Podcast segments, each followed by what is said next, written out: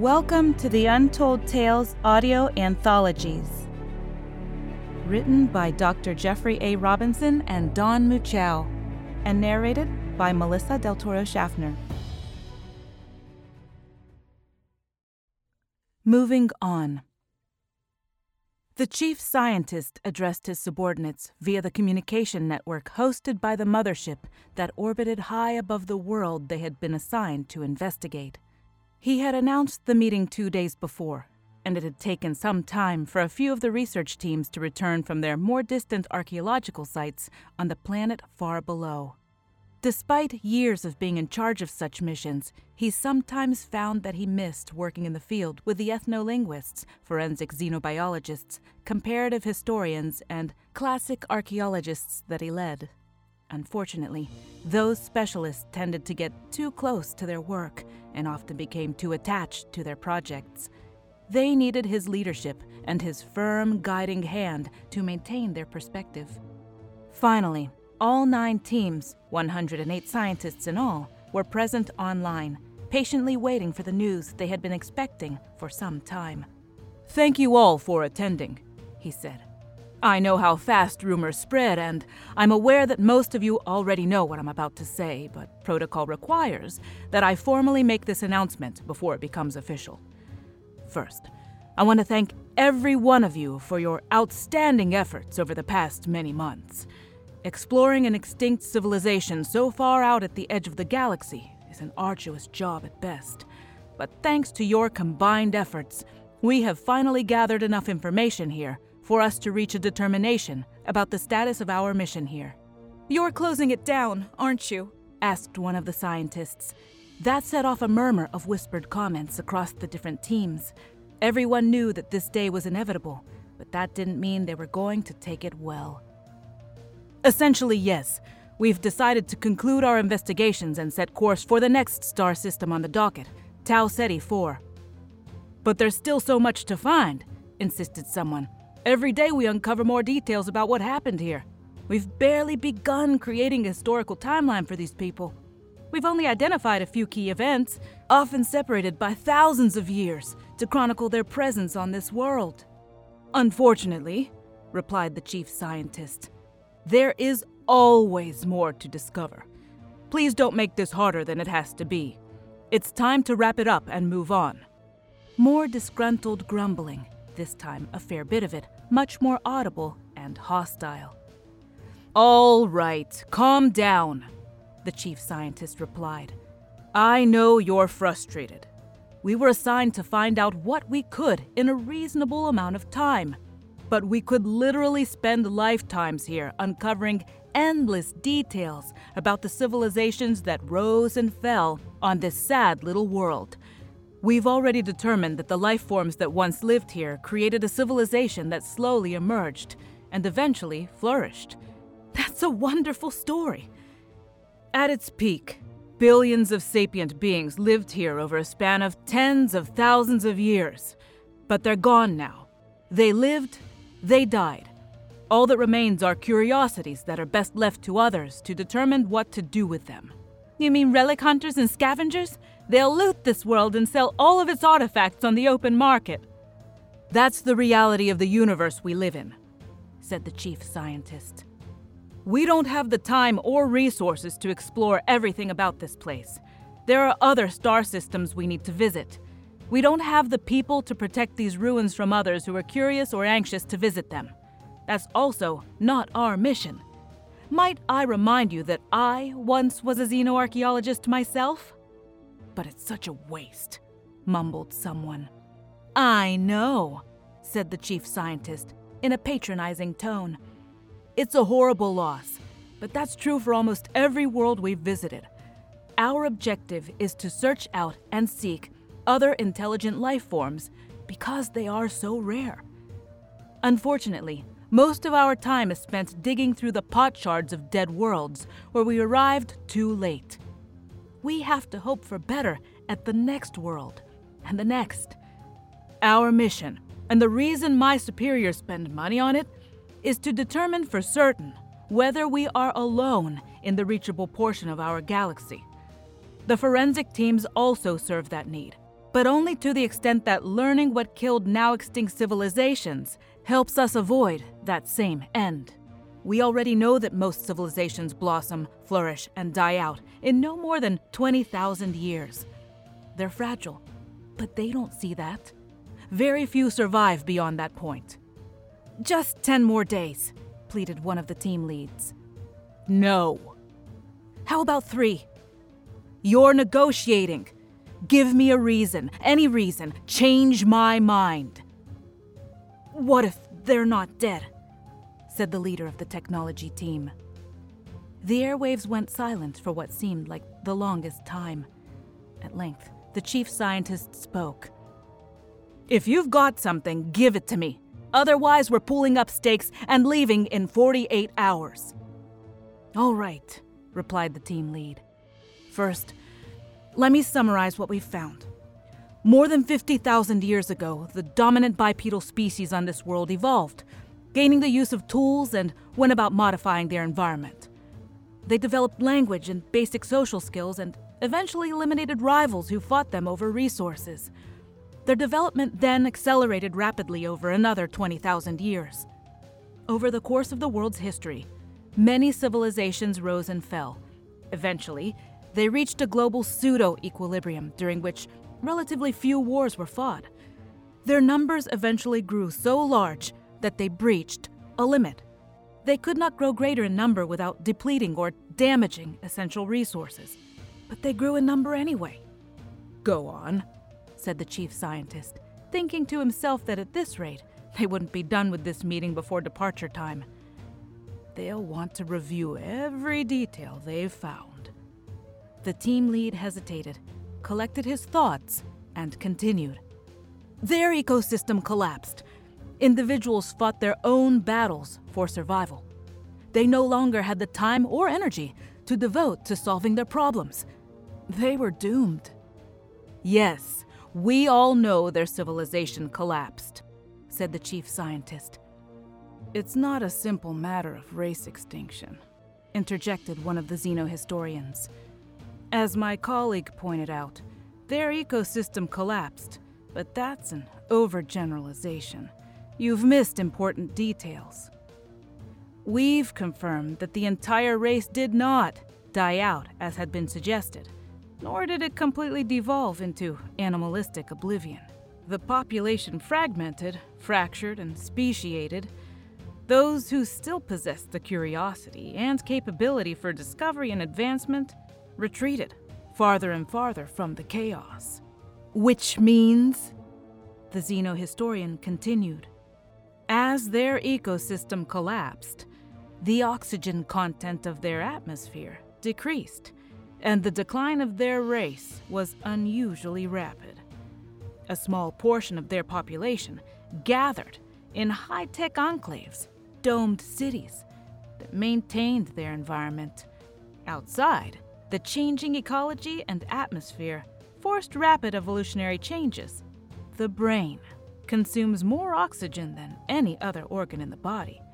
With diminishing oxygen reserves, those with smaller brains gained a significant evolutionary advantage. With each successive generation, offspring that survived possessed smaller and smaller brains. In less than a hundred generations, the major portion of their race shed the intelligence that had distinguished them as a species.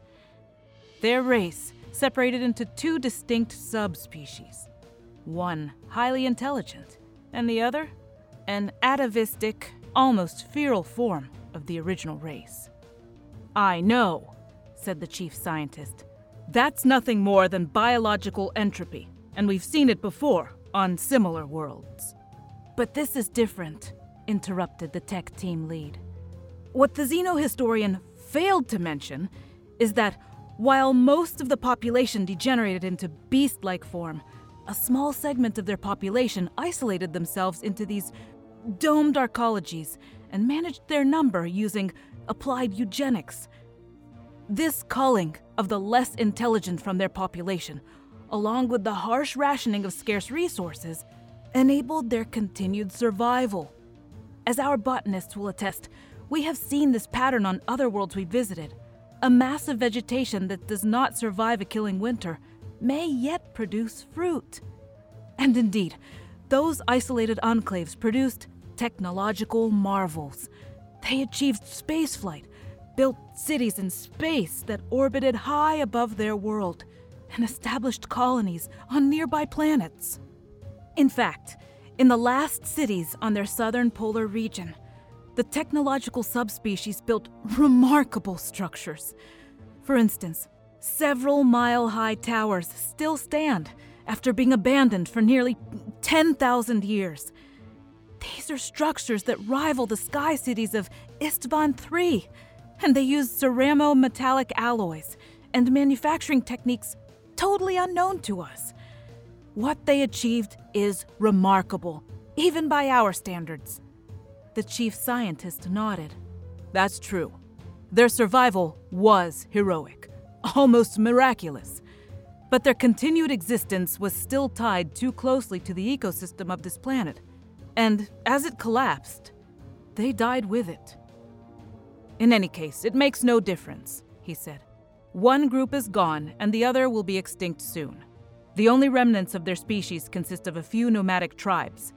Less than 50,000 of these devolved animals remain in the green zones near the planet's former ice caps. They lope on all fours and rarely rise to their two hind legs except to fight or hunt with heavy clubs or sharp sticks. They travel in marauding packs and communicate with one another using, at best, a few hundred words. They have no memory or awareness of their previous accomplishments and achievements. All the knowledge they once possessed has been lost. Look, I get it, he added. The masses devolved, and the intellectual elites overcame tremendous odds and managed to survive for a little bit longer. But look, the city's empty. There's no one here to contact. Maybe they went underground, protested the xenohistorian. Maybe they left. And besides, maybe the tech we've uncovered in the Dome City in the South Polar. The chief scientist stopped him mid sentence. Listen to me. Our mission is not about maybes. Your desire to examine and document such minutiae is little more than morbid curiosity. It won't change anything. The most you've found is an engineering anomaly.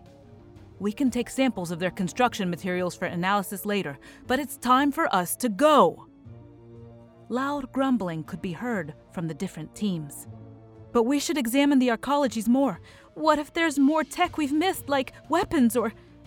That's enough, said the chief scientist harshly, his patience exhausted. This was getting out of hand, he thought. Most of these researchers are still too new to these missions and can't let go of their own wishful thinking.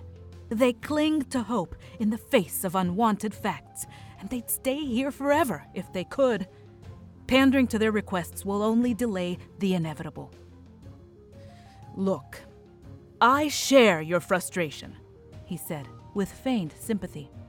I, too, wish we could stay and learn more to preserve the memories of this place so it won't be forgotten forever. But we have to conclude our activities here. By all our mission objectives, we have to face the fact that we got here too late. He counted off the damning facts. First of all, there's no intelligence race to meet or save.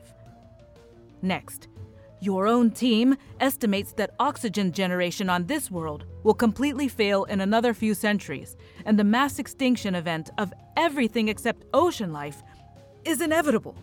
There are also no significant resources that would prove of value here, and no technological finds, with the exception of a few curiosities.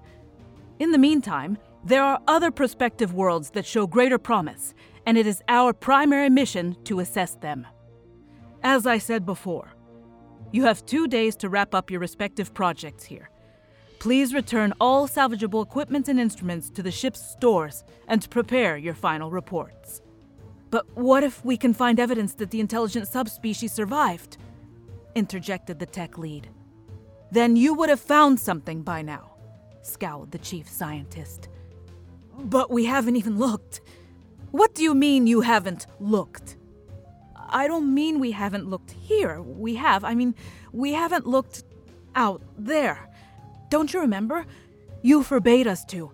When we found the failed colony on their moon, you ordered us to stop wasting our time and limit our investigations to this world.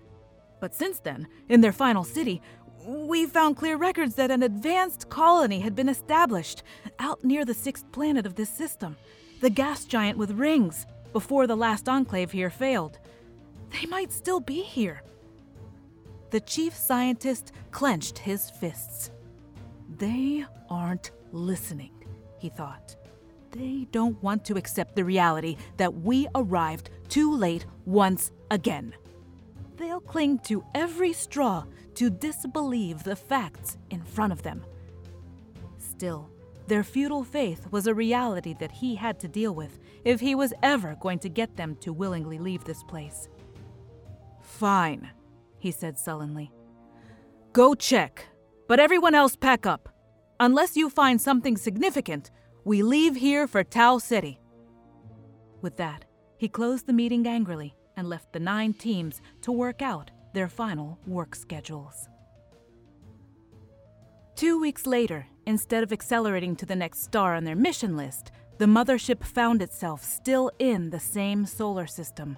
They had headed out to the gas giant, but upon reaching it, discovered evidence of habitation on one of the planet's moons. The chief scientist once again convened a conference with the away teams. This time, however, they all gathered in person in the mothership's large spinning auditorium, the only venue big enough to hold everyone. As he walked to the podium, whispers spread across the crowd, but they quickly subsided. Sighing deeply, he began. Once again, it seems I'm here to officially tell you what many of you already know or suspect. But this time, it's different. Per my last instructions, our navigation team conducted a search for other colonies in the system where the inhabitants of the last city we found might have gone. As a result, they found a powerful energy signature from the moon below us. The other 15 satellites around this gas giant are ordinary and not noteworthy, but this one is quite unique. He scanned the room. For once in his life, he had their rapt attention, and there was no muttering. We have since confirmed, he continued, that the inhabitants of that last technological enclave did in fact migrate here and establish a permanent colony. Those who fled here not only survived, but thrived. That's the good news. What's the bad news? asked someone. This time, however, it seemed that the question had been asked out of genuine curiosity not miffed frustration. While this colony supported tens of millions of beings for nearly 10,000 years, it now stands empty, said the chief scientist. Were we too late again? asked one plaintive voice. Perhaps. The inhabitants are gone, but it does not appear as if their society collapsed or failed. There was no gradual decline in the population or massive die offs. Rather, it appears as if these cities were abandoned. By everyone. All at once. Perhaps they faced a threat. Again, curiosity from the audience, not hostility. It was a welcome change. There was no destruction, he continued. Nothing is in disarray. Everyone here just suddenly disappeared. Forensic analysis confirms that this world was occupied as recently as two centuries ago, a mere moment in terms of the overall lifespan of their civilization. They apparently all participated in a mass exodus of some sort. There was a loud cough behind him, and the chief scientist turned to see the tech lead waiting for his turn to speak. After all, these were his findings, and he had the right to present them. Stepping to one side, the chief scientist yielded the podium. Without introducing himself, the tech lead spoke. Orbiting this moon are what appeared to be shipyards of surprising size. Inside one of the docks, we found a partially assembled vessel more than 10 kilometers across. Moreover, there's clear evidence that at least two other such ships existed since we found the plaques at the shipyard commemorating the christening of those vessels. We believe that the people here built ark ships, vessels that could have carried a hundred thousand people or more, ten times that many if the passengers were in hibernation or suspended animation. The docks have room for perhaps another dozen ships. After consulting with other team leads, our working hypothesis is that the people here left together to voyage to another star. Supporting this theory is an unusual structure that we found in the center of the main city. It consists of a massive pylon, appears with an inscription on it. The monolith is made of an alloy that we haven't been able to analyze, in part due to its unusual properties, one of which is that time near the structure passes more slowly than it does further away from it. That said, gravimetric measurements confirm that the object is no more massive than it appears to be we have to assume that the time dilation is either artificial in origin or some innate property of an as yet unknown material. In any case, it represents technology capabilities significantly beyond our own. Has the linguistics team deciphered the inscription? asked someone in the audience. Yes, replied the tech lead. The cryptic writing on the pylon references that the time everyone has been waiting for has come, he said though it fails to specifically mention what that moment or event might be. But I'll let you judge for yourselves.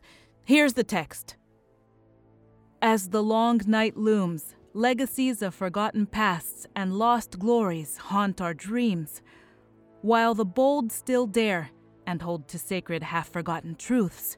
Entropy consumes even the memory of memories, and despair threatens to prevail in the shadow of vain accomplishment and the lifeless world that is not home, in cities that will never see rain, we cannot claim victory, and instead, we contemplate the paths we did not take in the time we no longer have. But far better it is to dare, to risk, to dream, to seek uncertain destiny beneath the light of alien suns, than to lie beneath the shroud of ignominy eulogizing what was and what can no longer be. For the past will never change, and the future is not yet here. Every new moment leads us away from the past, and each step forward leaves something behind. As we discard and gather anew the moments that define us, will history remember us as who we were or what we have become? So come, strange adventure, we must embrace the impossible, for it is time to move on. When the tech lead finished, there was silence from the audience. After a moment of shock, people started to shout out questions. Soon, everyone was talking at once. What does this mean? Did they really leave? Someone pointed out that the poem was ambiguous, as if inviting death. Did they commit racial suicide? Fly their ships into the sun? That's nonsense. Why build all those ships then? Fine, said someone else. But where did they go? Where could they go? Others countered with their own questions. The chief scientist let the chaos play out for a while, then stepped forward, regaining the podium. Gradually, he quelled his audience. Those are all good questions. I am of the mind that the passage is a call to action, a rallying cry. As others have pointed out, this civilization had seen a lot of change in a relatively short period of time. Their world collapsed, they fled that world, and now they may have left again. However, there are only hints at where they might have gone. In their final days here, they seem to have been obsessed with a nearby star system, Sigma Draconis, which lies about 19 light years away. We've found extensive charts and notes about that system. The navigation team confirms that it is the nearest system with a G type star like their own. If their plans were to relocate to another viable world, it would be a logical destination. So that's where we're headed next? shouted someone in the audience. It was less of a question than a presumptive statement awaiting confirmation. Glancing back at the tech lead, he added, the xenobiologist and tech teams have confirmed that the race's efforts to breed for improved intelligence seem to have paid off. Their technology exceeds ours in several ways, but while they never developed FTL propulsion like our own, they did apparently figure out how to regulate the flow of time. That's another technology that we don't possess. If we're right, As many as 12 million passengers could be in stasis on those ships, and no time at all would have passed for them during their voyage. However, our calculations indicate that at sublight speeds, ships of that size would take nearly 500 years to reach their destination. Hesitantly, the chief scientist continued. Still, there's a chance they might still be alive. The murmur from the audience grew with restrained enthusiasm. Then we're going to follow them? asked someone else. Our situation here is unique, he replied. We've never found a living alien culture before. But now, there's a chance that we might be able to. We have no choice. We must go. To that end, we'll be leaving as soon as possible and set course to Sigma Draconis. With luck, we may be able to find them or their progeny still in transit for whatever awaits them. For the first time, we may contact another alien race and discover how they think, and feel, and dream, and hope. And who knows, maybe we won't be too late this time. The auditorium exploded with shouting and cheering. It was the answer everyone had been hoping for. The chief scientist decided he'd send out his additional comments and assignments later, since he could no longer be heard over the celebrating crowd. To his own surprise, however, he found he didn't share the exuberance of his peers. Despite the fact that he'd spent nearly his entire life searching for other alien cultures, he'd never before come this close to achieving that goal. He realized that, somewhere along the years, he'd grown inured to the dusty death of entire worlds, and that he had resolved himself to the fact that he would never encounter another living alien culture. It seemed ironic he was so used to the failure of these missions that he found it hard to face the possibility of success. Despite the hope and excitement of everyone in the auditorium, his thoughts grew dark and his heart heavy. Here they were, ready to chase down refugees of another race who had their own purposes and goals. But who are we, with our single ship and tiny complement of crew and scientists, to interfere with the mission of millions of sleeping souls, to trouble a race that might be more technologically advanced than our own. By what hubris should we feel justified to intervene? And if we do, will we be saviors, interlopers, or saboteurs? With his mission now muddied by his own personal doubts, he found himself alone, standing in the midst of a celebrating crowd, and regretting ever having come to investigate the wretched backwater world that was Sol 3. Thank you for listening. We'd love to serve more people like you, so please share this podcast with your friends and family and anybody who might be a sci fi buff. I know that they'll love it. If you'd like to support the show for about one cup of coffee a month, you can go to the link in the show notes on every episode and find a Support This Podcast link from Anchor.com It'll give you some options on how you can support all these great authors on this podcast, as well as myself and Jeff. And we hope that you love what you hear.